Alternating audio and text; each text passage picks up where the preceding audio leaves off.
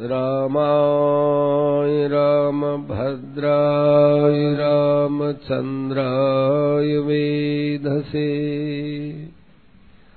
रघुनाथाय नाथाय। सीताया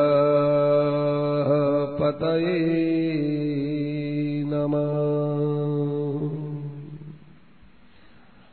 अतुलितबलधामं हेमशैलाभुदेहम्। दनुजवनकृशानु ज्ञानिनामग्रगण्यम्। सकलगुणनिधानम् वानराणामधीशम् रघुपतिप्रियभक्तौ वात जातम् नमामि। भक्ति वपुवे तिनके पद वंदन किए ना सत विघ्न अने। अच्छी बात पूछी है कि हनुमान जी का जन्म जब आप कातिवदी चौदस मंगलवार को बताते हो तो या तो चैत सुधी पूनम को जन्मदिन मनाया जाता है, ऐसा कारण क्या है? तो दोनों ही बात आती चैत सुधी पूनम को हनुमान जी का अवतार हुआ, ये बात तो प्रसिद्ध है। तो कहते हैं, हनुमान जी कोई दो बार जन्म लिए क्या? तो हनुमान जी नहीं, कई बार भगवान की लीलाओं में भी ऐसा ही होता है। तो तुलसीदास जी ने अच्छा समाधान किया कि कल्प भेद हरि चरित सुहाई कल्प भेद में भगवान की लीलाओं में भेद हो जाता है।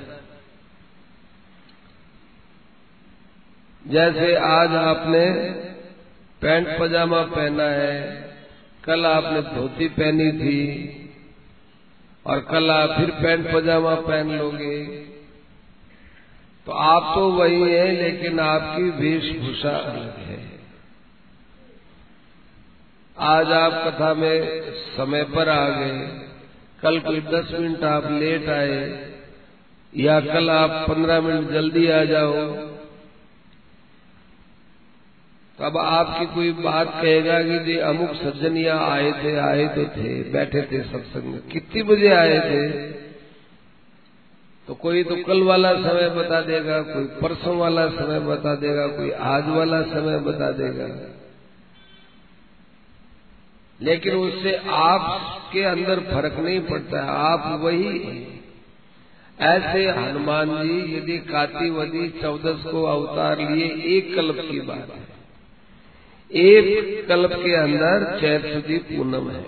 दोनों ही प्रमाण है, ऐसा नहीं लिख दिया है। ऊर्जे कृष्ण चतुर्दश्याम भौमे स्वात्याम कपीश्वर है। मेष लग्ने अर्जनी अंजनी गर्भात प्रादुर्भूत शिव स्वयं। भगवान शंकर स्वयं ने अवतार लिया है। दूसरा ये भी आता है जो यहाँ अपन सब मानते हैं, सब जगह ही महाचैत्री पूर्णिमायाम समुत्पन्नोंजनी सुत वदंती कल्प भेदेन बुधा इत्यादि केचन केचन दोनों ही बातें आती कल्प भेद है इसलिए संदेह नहीं करना चाहिए कि जब एक बार अवतार ले हो तब तो आप कहो ही। ये तो हर त्रेता में अवतार लेते ही है। जब जब राम जी अवतार लेते हैं, तब तक हनुमान जी अवतार लेते तो जब राम जी में ही, राम जी अवतार लेते हैं तो अपने हनुमान जी ने भी अवतार ले लिया, राम जी ने नौमी को लिया, हनुमान जी ने पूर्णिमा को लिया। कोई इसमें मतभेद की बात नहीं है, मतभेद करना भी नहीं चाहिए। दोनों प्रमाण है तो कल्प भेद से बता दी बात नाबाजी महाराज भक्तों की वंदना कर रहे हैं। पहले तो सोलह भगवान के पार्षदों की वंदना करी थी। बैकुंठ है यू, गोलाई में। तो इधर दो दर, इधर दरवाजे पर दो, इधर दरवाजे पर दो, इधर दरवाजे पर दो, इधर दरवाजे पर दो। और फिर बीच में इधर दरवाजे पर दो, इधर दो इधर दो इधर दो। ऐसे आठ आठ, सोलह। जय और विजय के समय में वो यहाँ दरवाजे पर आए थे। तो जब जय और विजय का खटपट का काम हुआ ना तो भगवान यहाँ से वहाँ आए। अंदर संकादी नहीं जा सके। भगवान यही आ गए। वहाँ भी भगवान गरुड़ और लक्ष्मी जी को साथ में लेकर आए। खटपट में क्यों लेके आए भगवान? भगवान वहाँ संतों की महिमा बताने के लिए, लक्ष्मी जी को भी और और गरुड़ जी को भी, संतों की महिमा कैसी भी लक्षण है। हमारा भी उनके सामने बस नहीं चलता।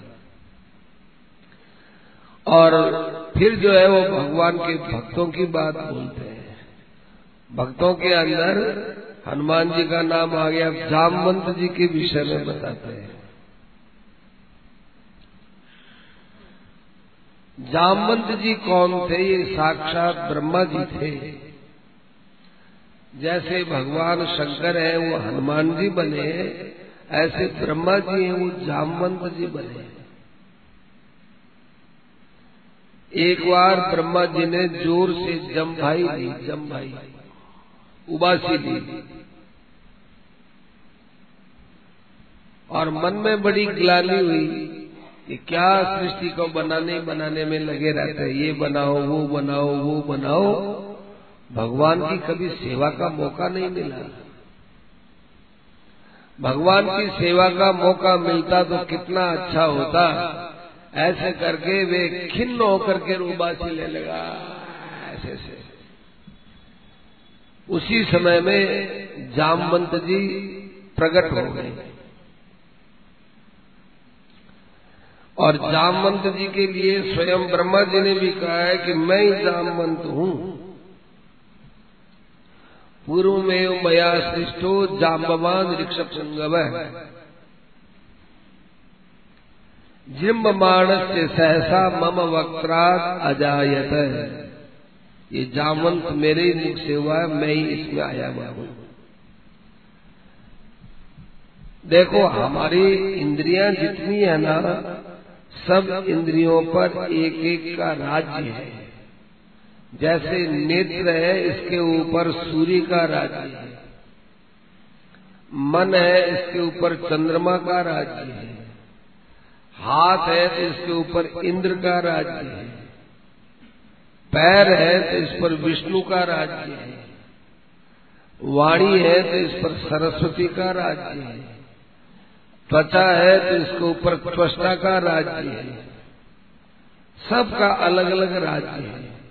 ऐसे हमारी जो बुद्धि है, बुद्धि के ऊपर ब्रह्मा जी का राज्य है। ये जो मन, बुद्धि, चित्त और अहंकार तो मन, बुद्धि, चित्त, अहंकार कहलाते हैं। ये अंतकरण चतुष्टय है। तो ये चार अंतकरण के रूप इनमें बुद्धि के ऊपर इनका राज्य है ब्रह्मा जी का। और एक कृष्णावतार में देखा जाए तो वसुदेव, वासुदेव, संकर्षण, प्रद्युम्न और अनिरुद्ध। अनिरुद्ध है, ये मन का स्वामी है। कि अभी तो आप चंद्रमा को बता रहे थे, अब आप अनिरुद्ध को बता रहे थे। ये भगवान श्री कृष्ण के वंश की बात है। है एक ही चीज़, कोई फ़र्क नहीं। है तो जो बुद्धि के ऊपर ब्रह्मा जी का राज्य चलता है तो इसलिए आप देखो पूरे रामायण में जहाँ राम जी को कुछ बात पूछनी होती है, वे जामन जी से ही पूछते हैं। जामवंत जी अनादि है, कई अवतार देखे जामवंत जी ने। एक बात तो आप रामायण में पढ़ते हैं, बलि बांधत प्रभु बाढ़ सोतन बरनी न जाए उभय घरी में दीनी सात प्रदक्षिण धाय। प्रश्न ये हो रहा था कि समुद्र को लांगेगा कौन? तो जामबंद जी ने कहा कि लांगने की बात तो क्या बताए, हम तो अब वृद्ध हो गए। लेकिन जिस समय त्रिविक्रम अवतार हुआ था बलि को बांधने के लिए, तब दो घड़ी में मैंने सात बार पृथ्वी की परिक्रमा की, दो घड़ी। एक घड़ी में कितना समय होता है? चौबीस मिनट। तो दो घड़ी का समय हुआ अड़तालीस मिनट। राम राम। अड़तालीस मिनट के अंदर मैंने सात बार पृथ्वी की प्रदक्षिणा की थी। क्या है? सोयोजन समुद्र को पार करना पर। अब हमारा समय नहीं रहा। तो अंगद जी ने कहा कि चला तो जाऊँ, वापिस आते समय थोड़ा संशय है। जाम मंदिर का बैठे तुम हमारे सेनापति हो। सेनापति को कभी अकेला नहीं भेजना चाहिए। क्या पता कैद हो जाए तो। तो फिर किसको भेजे? तो पवन तनय बल, पवन समाना, बुद्धि विवेक, विज्ञान निधाना।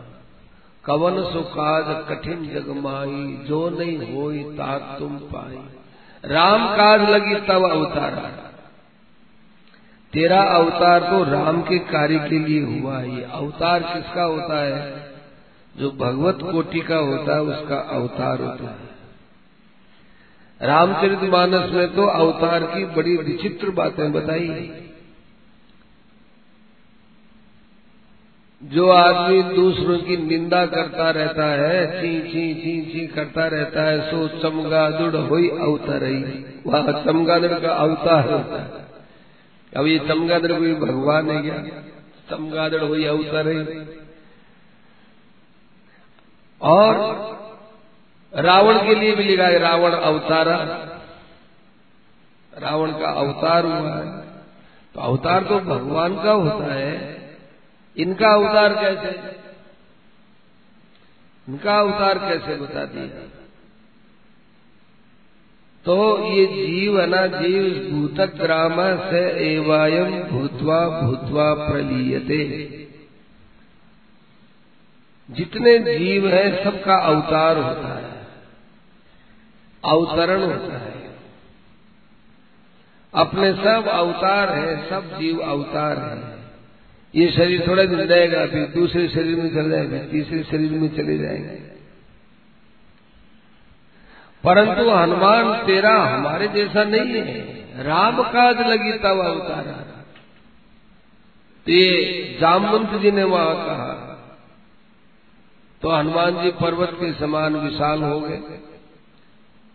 हर गाँव, बस अब बताओ क्या करना है? अब होश आ गया मुझे। अब बताओ, करना क्या है? देखो, भगवान के सामने हनुमान जी लंबे चौड़े नहीं बने क्योंकि उनको पराक्रम किसी ने सुनाया नहीं। जामवंत जी ने यहाँ सुनाया, वहाँ क्यों नहीं सुनाया कि वहाँ अवसर नहीं था? तो हनुमान जी ने कहा, ठीक है, मैं लंका में जाता हूँ और उस लंका को यूँ त्रिकूट पर्वत सहित उखाड़ लेता हूँ। उखाड़ करके उल्टा कर देता हूँ, समुद्र में डुबो देता हूँ। जामुन करे भैया तो कर तो देगा, पर करना मत। क्यों? ऐसे करने से राम जी की महिमा कौन बताएगा भाई? सब तेरी महिमा गाएँगे। लोग कहेंगे कि हनुमान नहीं होता तो राम जी को सीता नहीं मिलती, रावण नहीं मरता। इसलिए तू तो सीता का पता लगा लेना। इससे पहले भी एक जामवंत जी का बुद्धि कौशल देखने में आता है। वो क्या हुआ कि सब बंदर हैं, इनको एक महीने की अवधि दी थी कि आप सब देखे, पंद्रह दिन की अवधि दी तुम सीता को खोज लेना।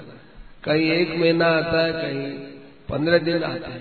कोई एक पक्ष, कहीं एक महीना। अलग अलग रामायण में अलग अलग समय आता है। वो समय बीत गया। तो सारे बानर चिंता कर ले, अब क्या करे, अब क्या करे, अब क्या करे? अंगद ने कहा, मैं तो जाऊँगा ही नहीं, कौन जाए, वो सुग्रीव मेरे को मारेगा। क्योंकि सुग्रीव कभी नहीं चाहता कि मेरे मरने के बाद में ये अंगद राजगद्दी पर बैठे। क्योंकि मेरे पिता के और सुग्रीव के तो बनती नहीं थी। ये तो राम जी का मेरे प्रति पक्ष है, कृपा भाव है।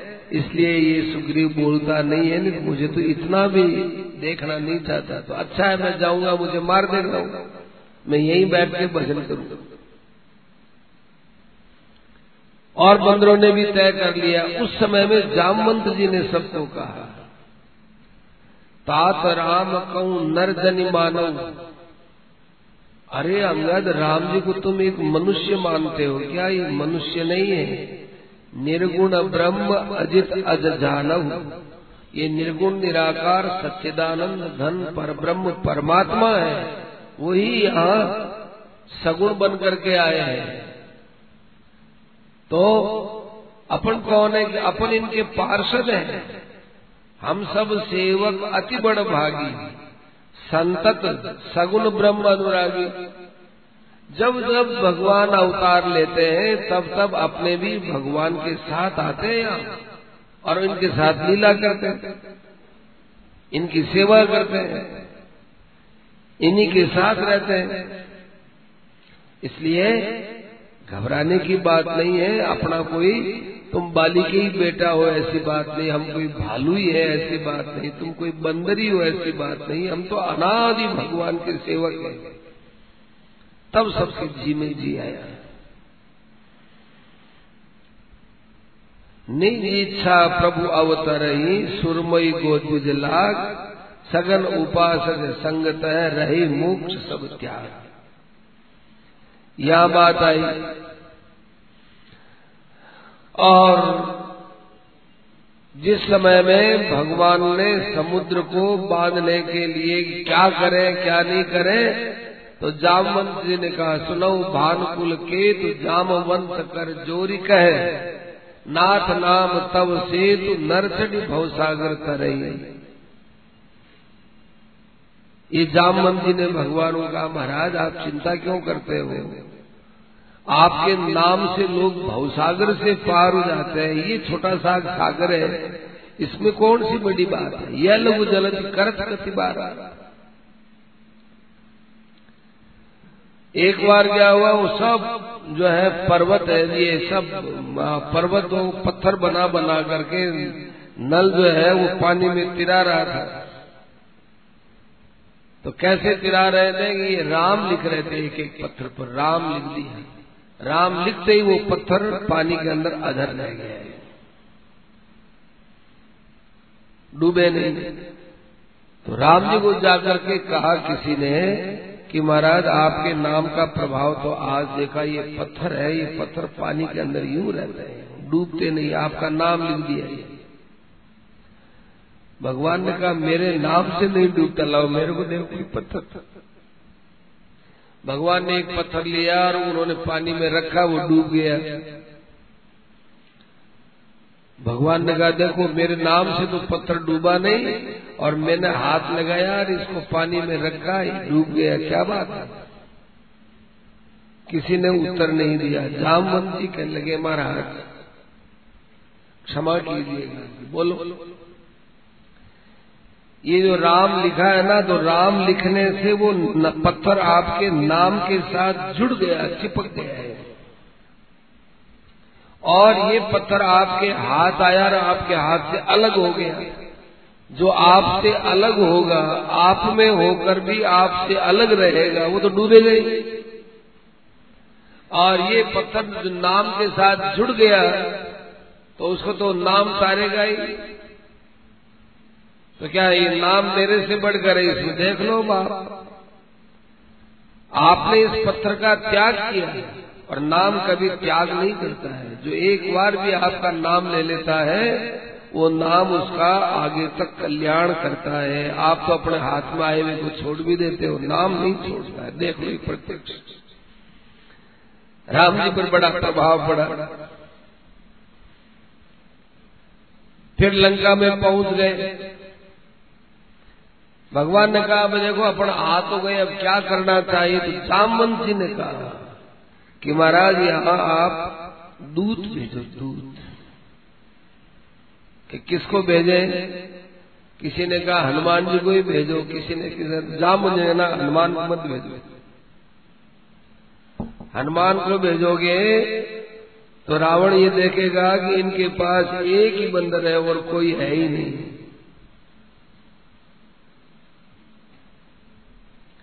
तो किसको भेजे? कि अंगद को भेजे। बहुत से लोग कहते, अंगद को ही क्यों भेजा? कि इसमें जामवंत जी ने बहुत सुंदर सोच समझ के साथ, सुंदर कल्पना के साथ अंगद को भेजा। पहली बात तो अंगद भगवान का भक्त है। दूसरी बात है, वो अंगद को अपनी तरफ़ करने का पूरा प्रयत्न करेगा।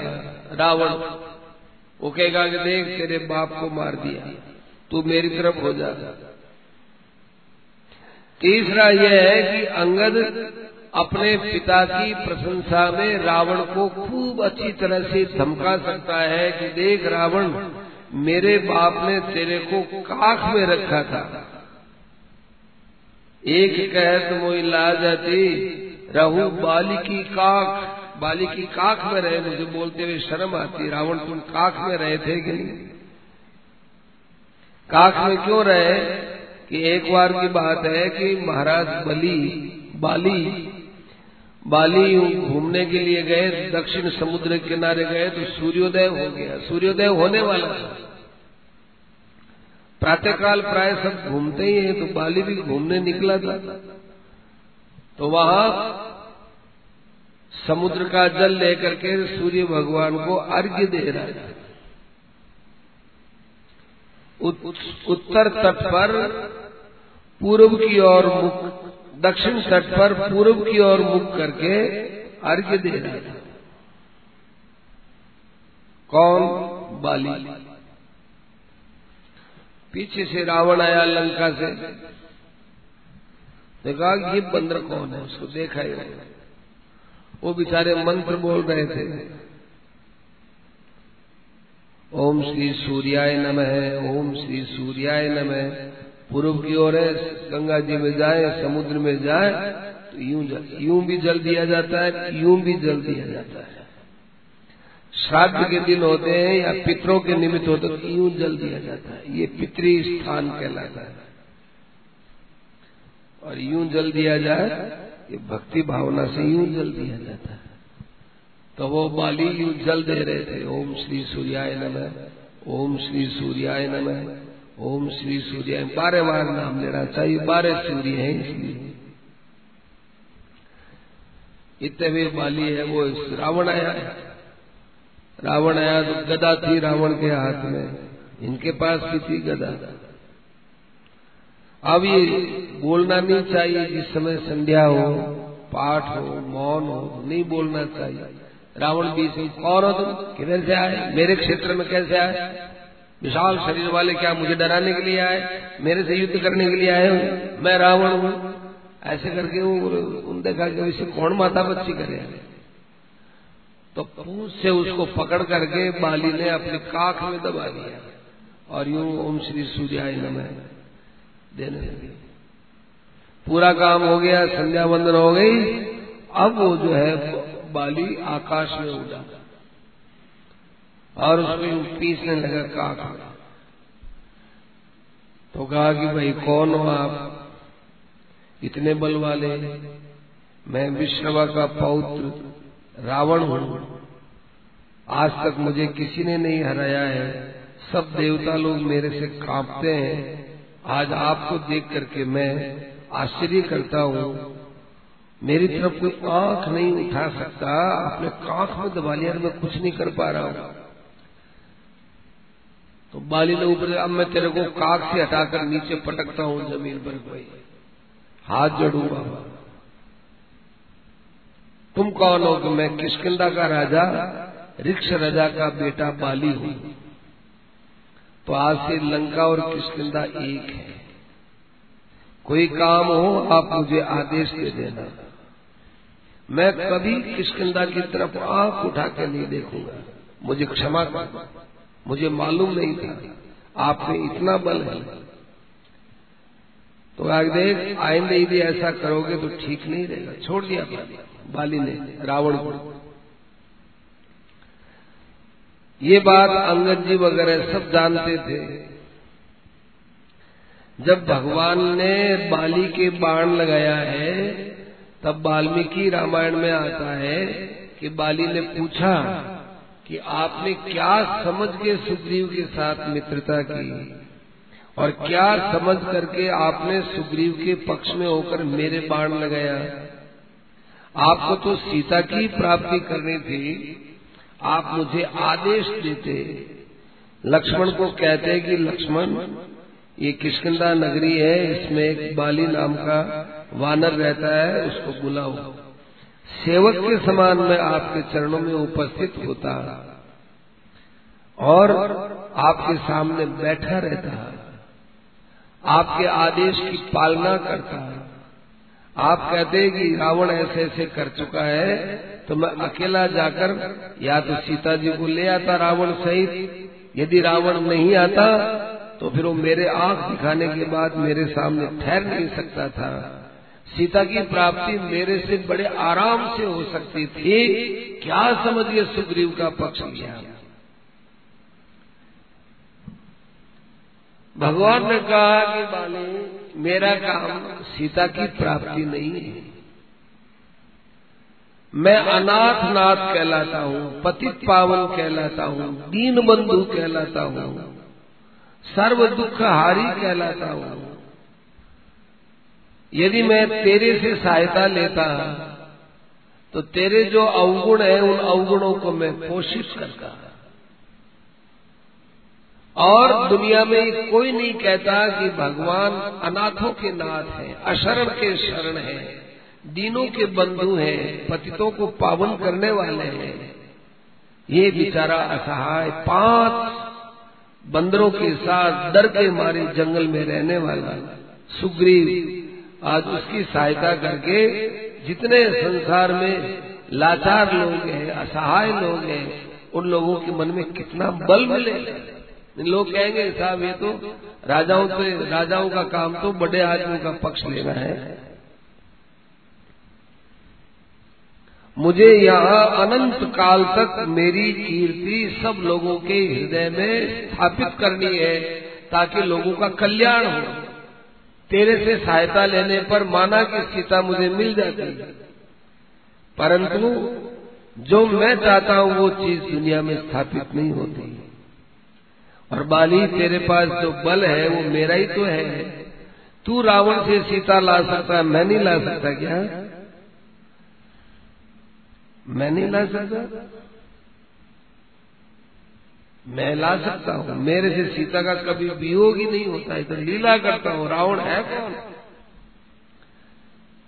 परंतु मेरी लीला से लोगों का कल्याण नहीं होता। इसलिए फिर मैंने सुग्रीव का पक्ष लिया है। बहुत खुश हुआ हुआ। बाली। भगवान ने उसको फटकारा। कि देख, इन चारों पर जो कुदृष्टि रखता है, उसको मारने से पाप नहीं होता है। इन्हीं बिलो के इनको जो देखता है, खराब दृष्टि से अनुज बधु भगिनी सुत नारी सुनु सट कन्या समय चारी ताई बदे कछु पापन हुई इन्हीं कुदृष्टि बिलो कई जोई, ताई बदे कछु पापन हुई तू पापी है। तो वो हंसा। हंस करके कहा, महाराज, आप क्या बोलते हो? आप जैसे सत्य स्वरूप पर ब्रह्म परमात्मा, आप ऐसे कैसे बोलते हो? आप प्रभु अजहू में पापी। आपका बाण मेरी छाती का स्पर्श कर रहा है। आपका स्वरूप मेरे हृदय में बैठा हुआ है। अब मेरी वाणी आपके अंदर लगी हुई है। मेरा आ, मेरी आँख आपके रूप को देख रही है। मैं किसी साधारण की चोट खाए हुए हूँ। क्या आपका बाण मेरे लगा है? प्रभु अजऊ में पापी। अभी भी मैं पापी हूँ क्या? अंतकाल गति तोर में मर रहा हूँ और आपकी गति में मैं बैठा हुआ हूँ। मैं पापी हूँ। तो सज्जनों पूरी रामायण में एक बाली ऐसे हैं जिनके लिए भगवान को कहना पड़ा कि मैं तुमको दोबारा शरीर देता हूँ, प्राण देता हूँ, आयु देता हूँ, तू ज़िंदा रहे। नहीं तो जटायु को कहना चाहिए था, सबसे ज़्यादा जटायु जटायु महाराज मेरे प्राण निकल रहे वही तू प्राण रख, तू प्राण रख प्राण रखने की बात जटायु जी को बोलते हैं, लेकिन ये नहीं कहा कि मैं तेरे प्राण रख दू। तू प्राण रख। क्यों? भगवान देखते हैं कि कितनी अच्छी इसकी सदगति हो रही, मेरे लिए मर रहा है। भगवान को काम से मतलब नहीं है कि ये मेरा काम किया कि नहीं किया, क्या हुआ। भगवान को तो भाव से मतलब है। सज्जनों, पूरे रामायण में दो जनों के भाव बड़े विलक्षण। देखने को मिलेंगे आप तो। एक तो अहिल्या का और एक जटायु का। जटायु दो का विचित्र भाव। अहिल्या का तो कैसे? अहिल्या को गौतम जी ने पत्थर बना दिया। तो उसने कहा, महाराज, मैं नारी अपावन मैं स्त्री हूँ, अपवित्र हूँ। और तुम जग पावन, आप सारे संसार को पवित्र करने वाले हो। मेरे पति ने मुझे श्राप दिया, वह श्राप जो देना अति बल की ना बहुत ही अच्छा किया। परम अनुग्रह में माना, बड़ी भारी कृपा की। अरे कृपा गायेगी की, तेरे को स्त्री से शिला बना दिया कि ये अच्छा हुआ, तभी तो आपके चरणों का स्पर्श हो गया, तभी तो मुझे इतना लाभ हो गया। आपकी प्रतिकूलता से अंत में दुगना लाभ होता है, चौगुना लाभ होता है। भगवान का जो विधान होता है, उसमें जो प्रतिकूलता दिखती है, उसमें दुगुना, चौगुना लाभ होता है। लास्ट में, अंत में बहुत बड़ा लाभ होता है। मथुरा के अंदर कृष्ण जन्मभूमि संस्थान में एक सुदर्शन सिंह चक्र रहते थे। अच्छे लेखक थे। उन्होंने कई कृष्ण भगवान पर लेख भी लिखे हैं राम जी पर भी लेख लिखे, बहुत अच्छे अच्छे लिखे उन्होंने।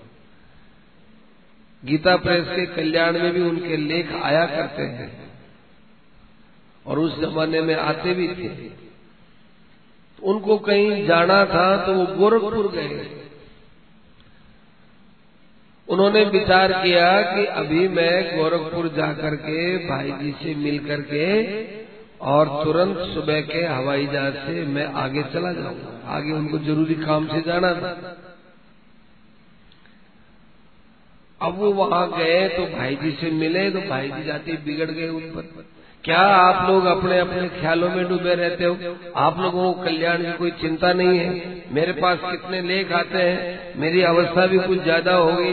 पूरा अच्छी तरह से दिखता भी नहीं है, शरीर भी इतना काम देता नहीं है, मगज भी कुछ काम कम करता है। आप जैसे लोग, कब हमारे काम आएँगे? खूब फटकार लगाएँगे। आत्मीयता से।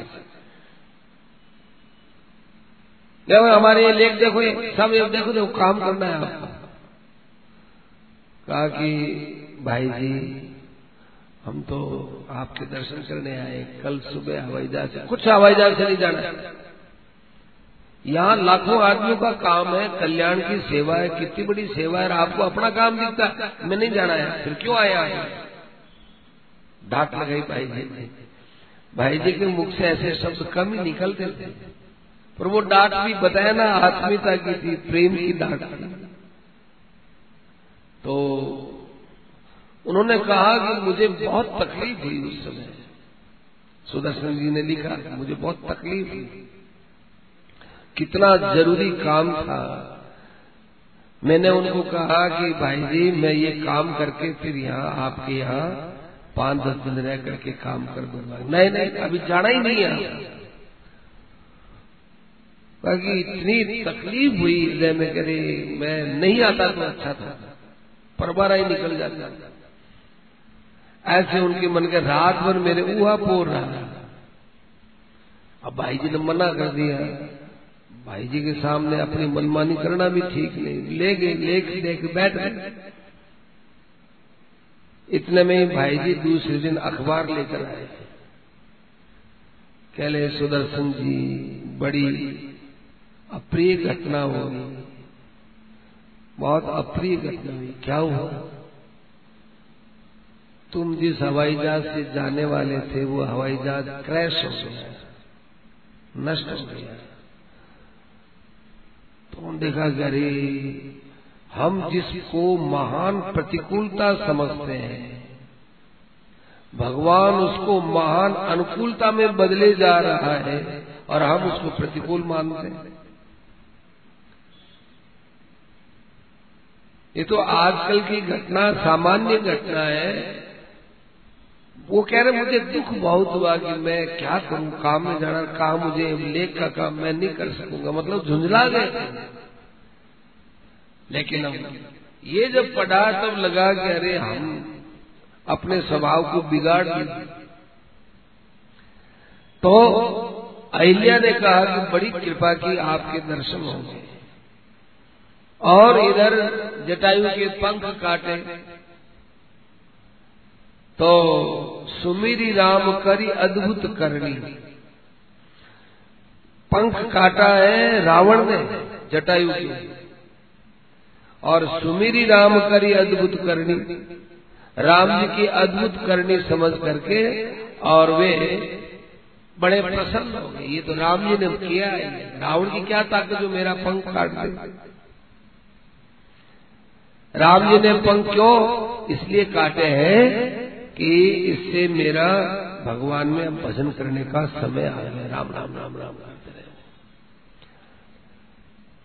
ऐसे ही सज्जनों, भगवान करे, किसी के ऊपर पीड़ा, दुख आवे नहीं, बीमारी आवे नहीं, आवे, वृद्धावस्था है, बीमारी है तो ये क्यों देते हैं भगवान? केवल भजन करने के लिए।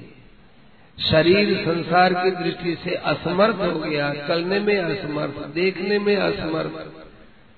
भगवान चेता रहे कि भी बहुत चल लिए फिर लिए एक दिन चलना बंद होगा, उससे पहले पहले मेरा स्मरण कर लो। खूब देख लिया, एक दिन देखना सर्वथा बंद हो जाएगा, इसलिए अब मेरा स्मरण करो।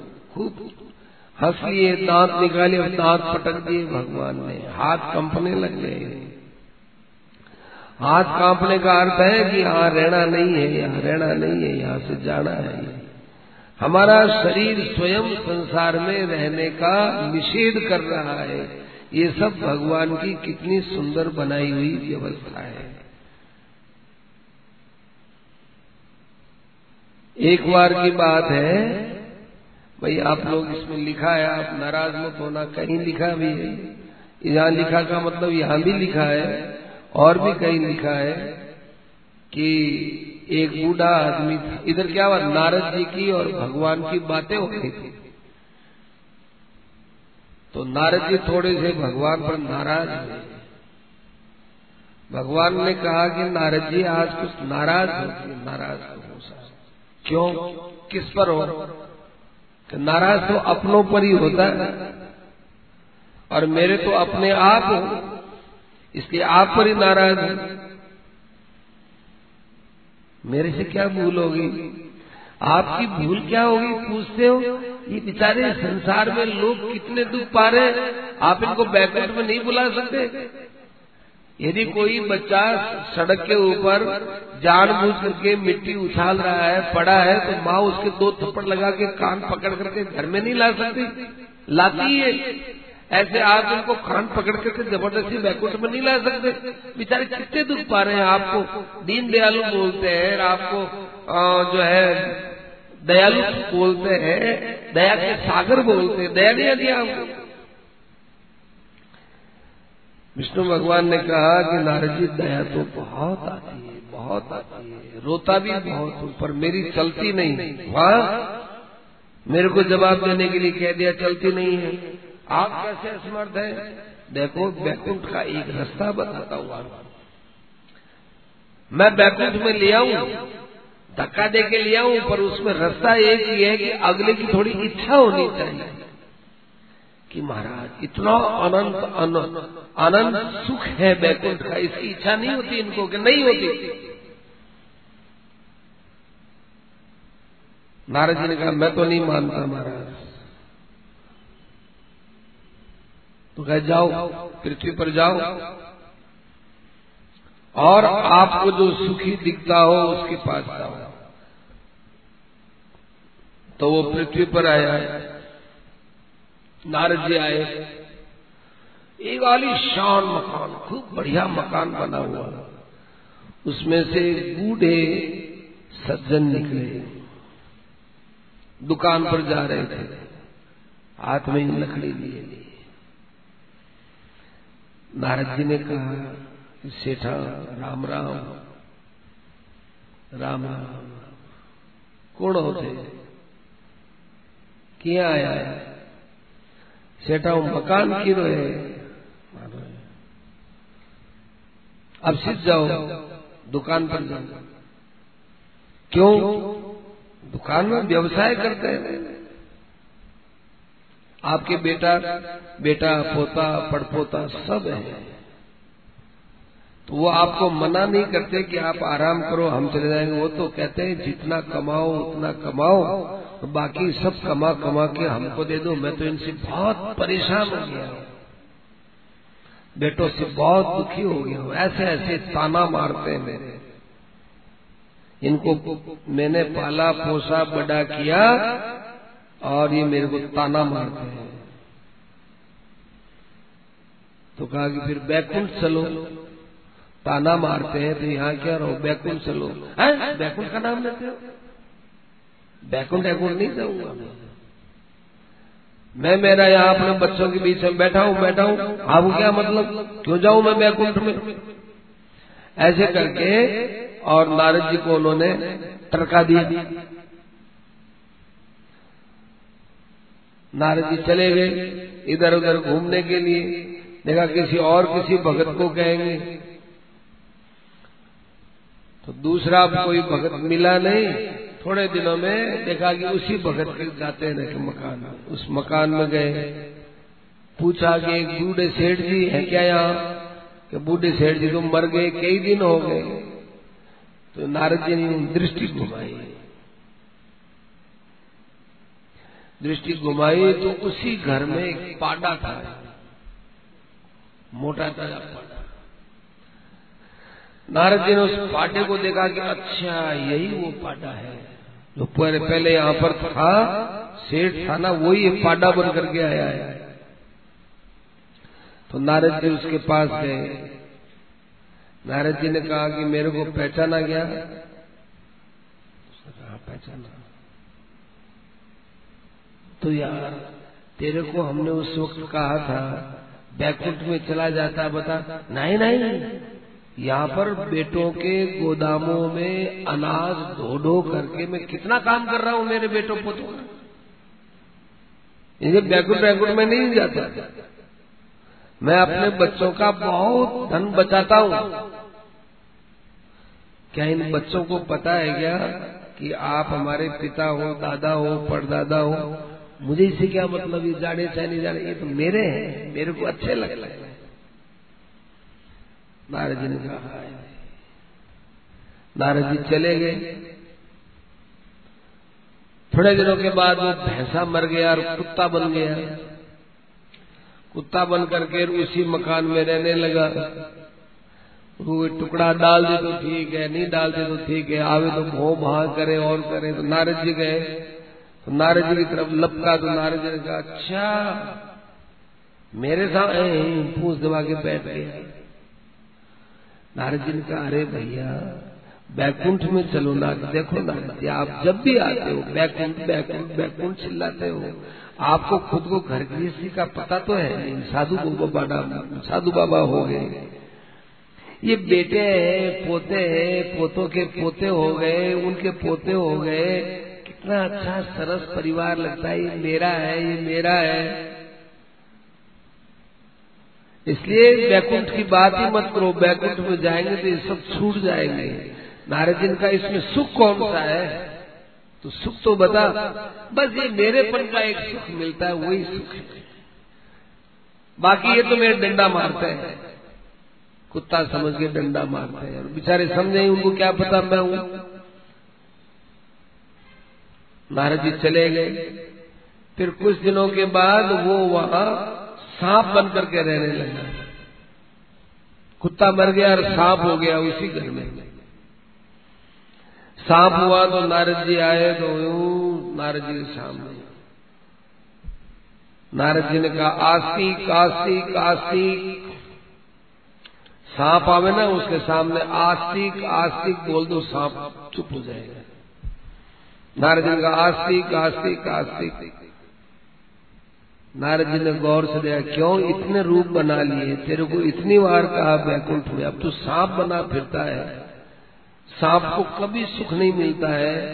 तो इस कितनी दुर्गति में आकर के गिर गया। बोल, क्या अब भी तो बैकुंठ चलना चाहता है बेटों के धन की रक्षा करता हूँ। रात में चोर कोई आने जाए, मैं सारे मकान में फिरता हूँ। मुझे देखती चोर भग जाते हैं, इसलिए मैं अब यही रहना चाहता हूँ। मैं बैकुंठ नहीं जाना चाहता। नारद जी ने देखा कि इस प्राणी को मैंने इतनी बार बैकुंठ के लिए कहा है और इसने बैकुंठ की उपेक्षा की है, अब तो इसको धकेल करके ज़बरदस्ती बैकुंठ में फेंकना ही है, चाहे कुछ भी हो जाए। तो नारद जी ने क्या किया? उसके बेटों को कहा कि देखो, तुम्हारे घर में सांप है ना? ये सांप जब तक रहेगा, तब तक तुम्हारी उन्नति नहीं होगी। तुम्हारे व्यापार में घाटा लगेगा। तुम्हारे घरों में आदि व्याधि पनपेगी। ऐसा होगा, वैसा होगा। बच्चों को डराया। उन बच्चों ने मिलकर के उस सांप को मार दिया। सांप को मारा और फिर उस मरे हुए जीव को, सांप में से निकले हुए जीव को नारदी ज़बरदस्ती धक्का दे दे करके बैकुंठ तक लाए। बैकुंठ तक लाए तो किवाड़ थे बंद। अब सांप योनि में मरने वाले को बैकुंठ कहाँ पड़ा? नारद जी चिल्लाने लगे, हे वैकुंठनाथ भगवान खुलवाओ, किवाड़ खुलवाओ। कौन है भाई? महाराज मैं नारद हूँ। कैसे आए कि एक जीव को लेकर आया हूँ ज़बरदस्ती?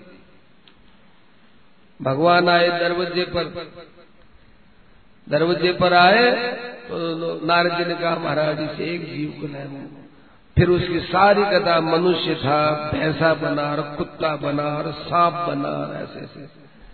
तब नारद तब नारद जी को भगवान ने कहा, एक जीव को लाने में आपको इतनी परेशानी हुई, फिर भी ये तो नहीं चाहता था ना?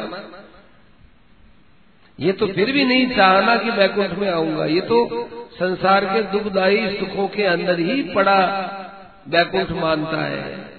तो ज़बरदस्ती कैसे कर पाओगे? यहाँ? भगवान से नारद जी ने कहा महाराज एक को तो कम से कम कर दिया। अब ये मेरे समझ में आ गया कि यहाँ ये काम ज़बरदस्ती का नहीं होता है। तो ये संसार के अंदर देखने वाले प्राणी की यहाँ हमको सुख मिलता ही है ही नहीं। तो ये हमारे जामवंत जी महाराज, भगवान के परम ऐसे भक्त निकले कि सब जगह बुद्धि पूर्वक सहायता की। अब जामवंत जी की ऐसी कथा आती, चौदह वर्ष के बाद भगवान लंका में, लंका से अयोध्या में पधारे, बड़े ठाट से रहने लगे। एक दिन भगवान के ससुराल से निमंत्रण आया कि आप हमारे आप अपने ससुराल में हमारे घर आओ। तो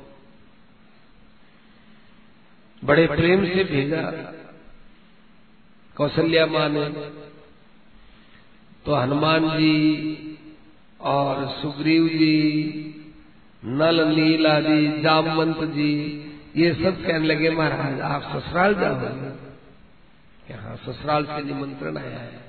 हम चारों भाई हैं और चारों भाइयों की पत्नियाँ भी जाएँगी, क्योंकि एक ही जगह हमारा ससुराल है।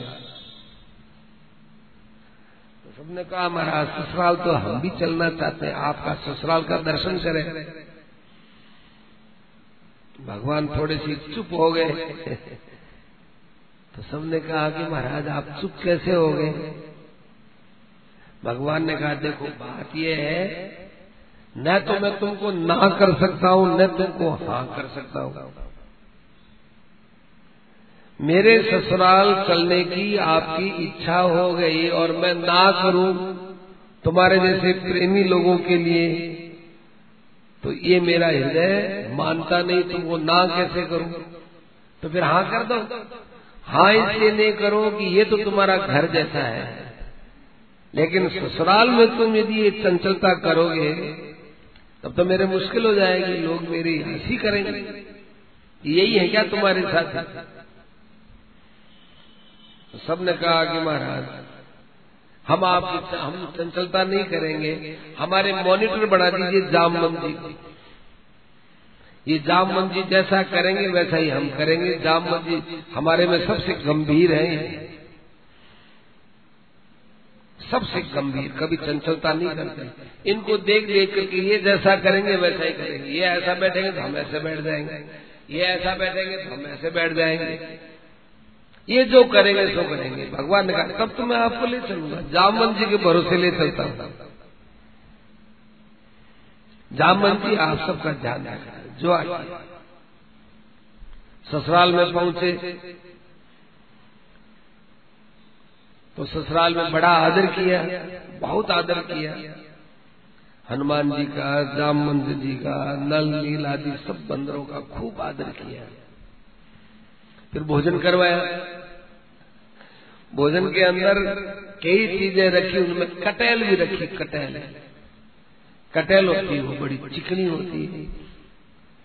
तो जामवंत जी ने देखा, अभी कटेल कम खाने को मिलती है। कटेल वृक्ष का फल बहुत कम मिलता है। तो जामवंत जी उस कटेल का फल था, उसमें से उसको लेने लगे अंदर से तो चिकना बहुत होता, वो हाथ से उछला। तो वो फल हाथ से चिकना निकल गया हो तो जामवंत जी लपकने लगे। तो जामवंत जी जो उछले तो सब बंदर वगैरह ये भी सब उछलने लग गए राम जी को बड़ी शर्म आई। और जितने ससुराल के लोग वहाँ स्त्री पुरुष बैठे, सब पूरी तरह से हंसने लगे, हँसते हँसते उनके जो है, पेट में तकलीफ़ सी होने लग इतनी हँसी आई उनको, पूरा सांस भी नहीं आया। राम जी बड़े गंभीर हो गए।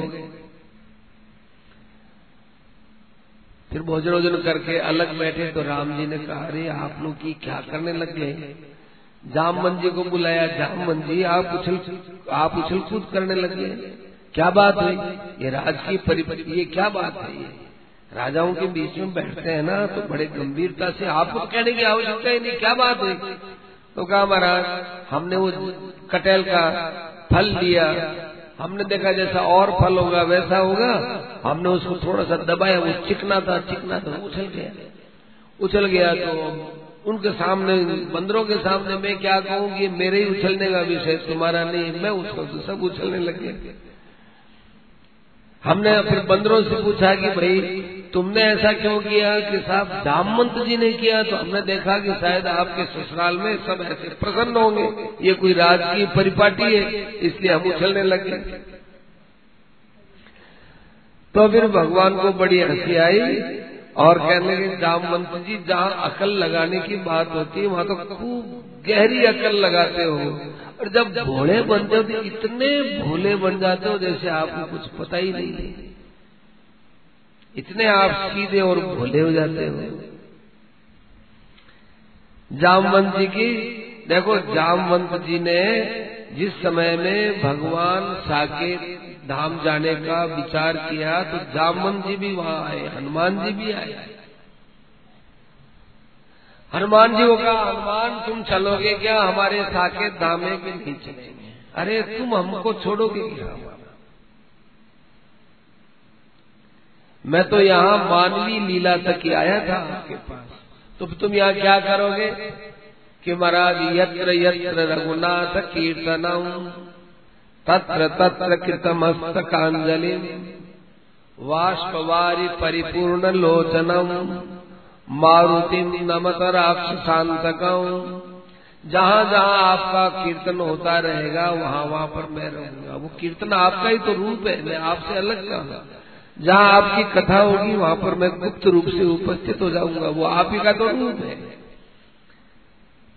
लेकिन साकेत के अंदर आपकी कथा नहीं मिलती है। साकेत में आपका सानिध्य नहीं मिलता है। साकेत में साकेत में आपके दर्शन नहीं होते हैं। यहाँ नाम लेने में आपके दर्शन, कथा सुनने में आपके दर्शन, ध्यान करने में आपके दर्शन, यहाँ आपके साथ कभी हमारा वियोग होता ही नहीं। इसलिए हमारा विचार तो यही रहने है भगवान बड़े खुश हो गए। फिर जामवंत जी से कहा जामवंत जी आप क्या, आप बताइए मैं क्या करूँ? जाम, भगवान ने कहा जामवंत जी एक बात बताऊँ आपको? रावण के साथ युद्ध हो रहा था, लंका में अपने युद्ध कर रहे थे।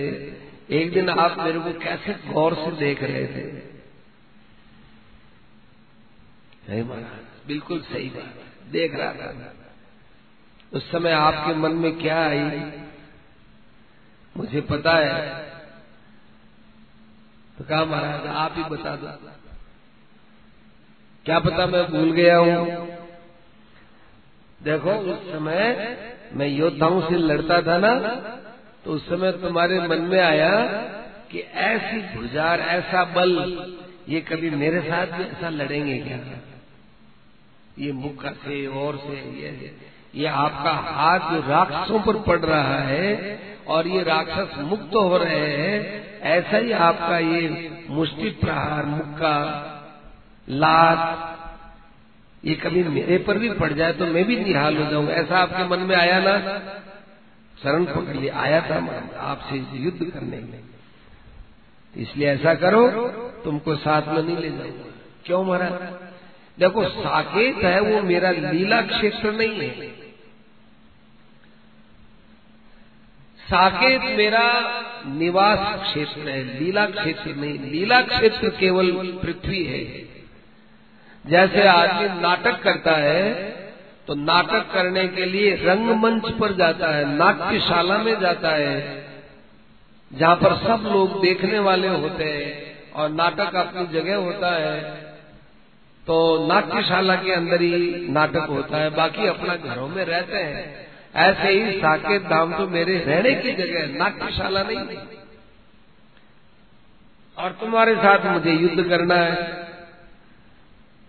तो अब कृष्णावतार में, द्वापर में कृष्णावतार मेरा होगा तो वहाँ पर आपके साथ में आपकी इच्छा को पूरा करेंगे युद्ध करके।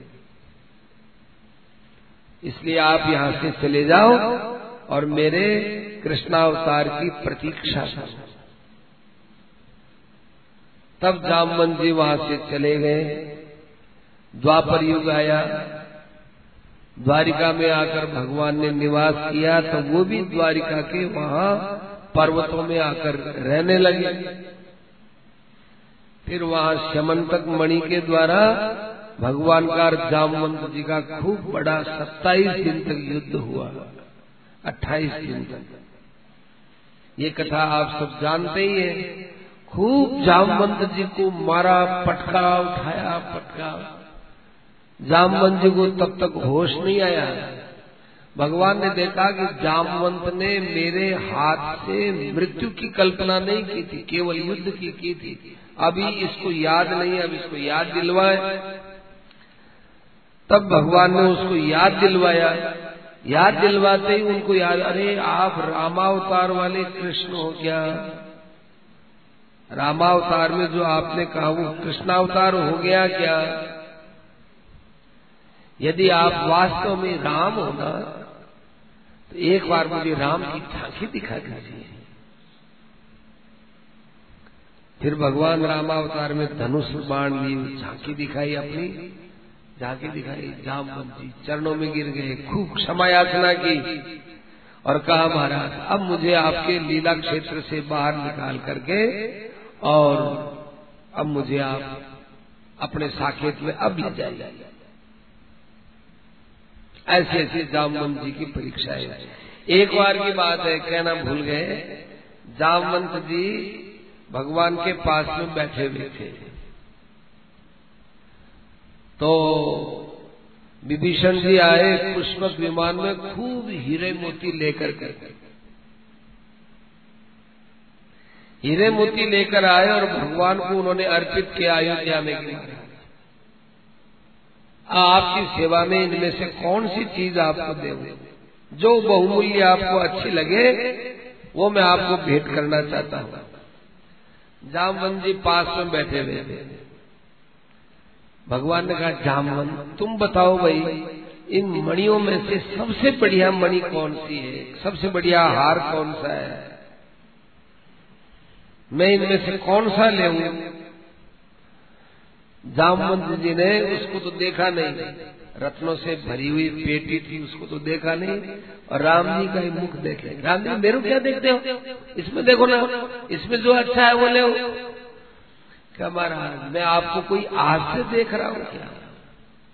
कितने कितने अवतारों में आपके मैंने दर्शन दिए हैं, दर्शन किए हैं। आपने मुझे दर्शन दिए हैं, कृपा करके। और हर दर्शन में आपने सृष्टि को दिया ही दिया है, दिया ही दिया है, दिया ही दिया है। कितने सूर्य हो गए, कितने चंद्रमा हो गए, उनको आपने प्रकाश दिया, आकाश को अवकाश दिया, पृथ्वी को आधार बनाया सदाई आप दिए ही दिए हो, दिए ही दिए हो। ये आज पहली बार सुन रहा हूँ कि इनमें से कौन सी चीज़ ली जाए ये तो आज पहली बार सुन रहा हूँ तो मैं आपके लीला का रहस्य समझ नहीं सका हूँ। सबको सब कुछ देने वाले हैं। आप लेने की इच्छा कब करने लगे? भगवान इतने खुश हुए, इतने खुश हुए। वाह जामवन इसी बात को सुनने के लिए और इसी बात को सुनाने के लिए मैंने विभीषण के सामने प्रश्न किया है कि इसमें से कौन सी चीज़ ले विभीषण, मैंने जो तेरा पक्ष लिया है, ये कोई स्वार्थ के लिए नहीं लिया है कि तेरे पास जो रत्न है वो है, वो लाकर हमको दे हमने तो देने के लिए तुम्हारा पक्ष लिया तुमको देवे। हमने तुमको लंका का राजा बना दिया दिया ही ना विजय श्री लिए दिया ही ना, धन दौलत तुमको दिया ही ना। जामवंत की बात सुन करके तुमको ये सीखना चाहिए कि हमारा स्वभाव लेने का नहीं है। और सुनो, विभीषण, मेरा भक्त का स्वभाव भी लेने का नहीं होता।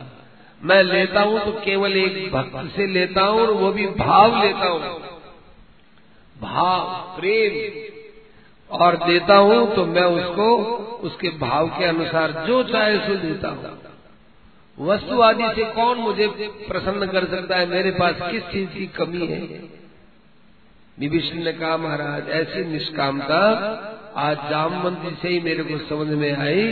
इस प्रकार जामवंती की विचित्र विचित्र कथाएँ अब आगे सुग्रीवादी की बात चलेगी। जय सीतापते रामा।